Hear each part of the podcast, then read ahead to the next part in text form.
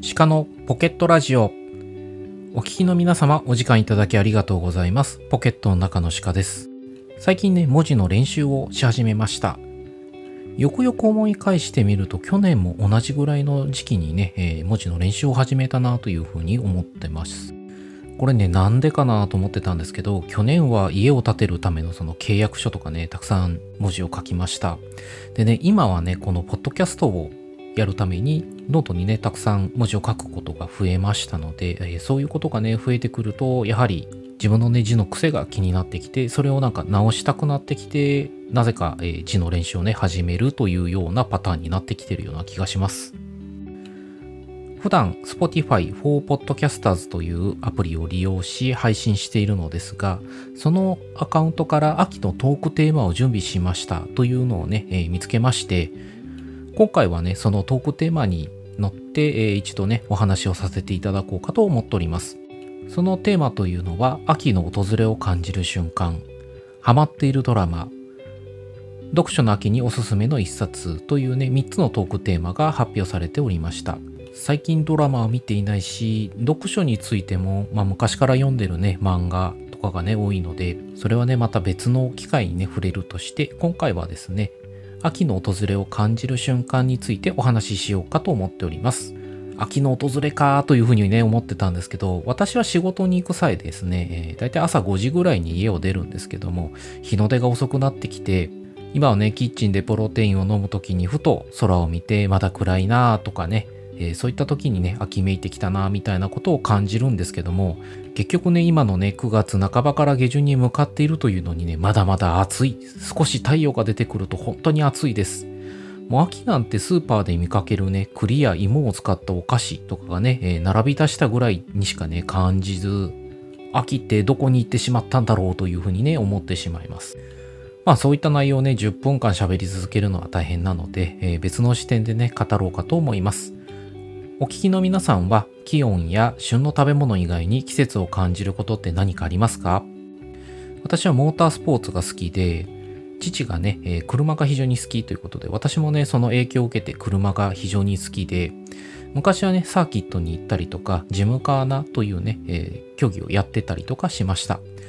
他にもね、観戦することも好きで、特にね、スーパー GT という自動車レースが好きでした。春にね、シーズンインするようなプロスポーツを応援している方とかだと、あるあるかなというふうに思うんですけども、秋になると優勝が決まるところも多く、特にね、このスーパー GT というのは、9月宮城県にあるスポーツランドスゴー、10月、えー大分県にあるね、オートポリスというサーキットで行われるレース。これがね、6戦目、7戦目。で、最終がね、8戦目になるんですけども、この2つで行われるサーキットで、だいたいね、優勝が決まったりとかします。今だとね、YouTube で配信されてたりとかするので、そちらで視聴することが多いんですけども、このレースのね、配信がされると、ああ、秋になってきたなというふうに感じます。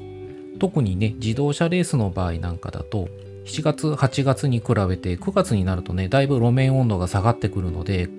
タイヤのね、コンパウンドが変わったりとか、タイヤカスのね、出方だったりとか、フラットスポットのね、大きさがすごく変わったりとかするのを見て、あ、だいぶ路面温度下がってきたなみたいなのね、感じたりとかもしますね。まあそんなね、マニアックなことはさておき、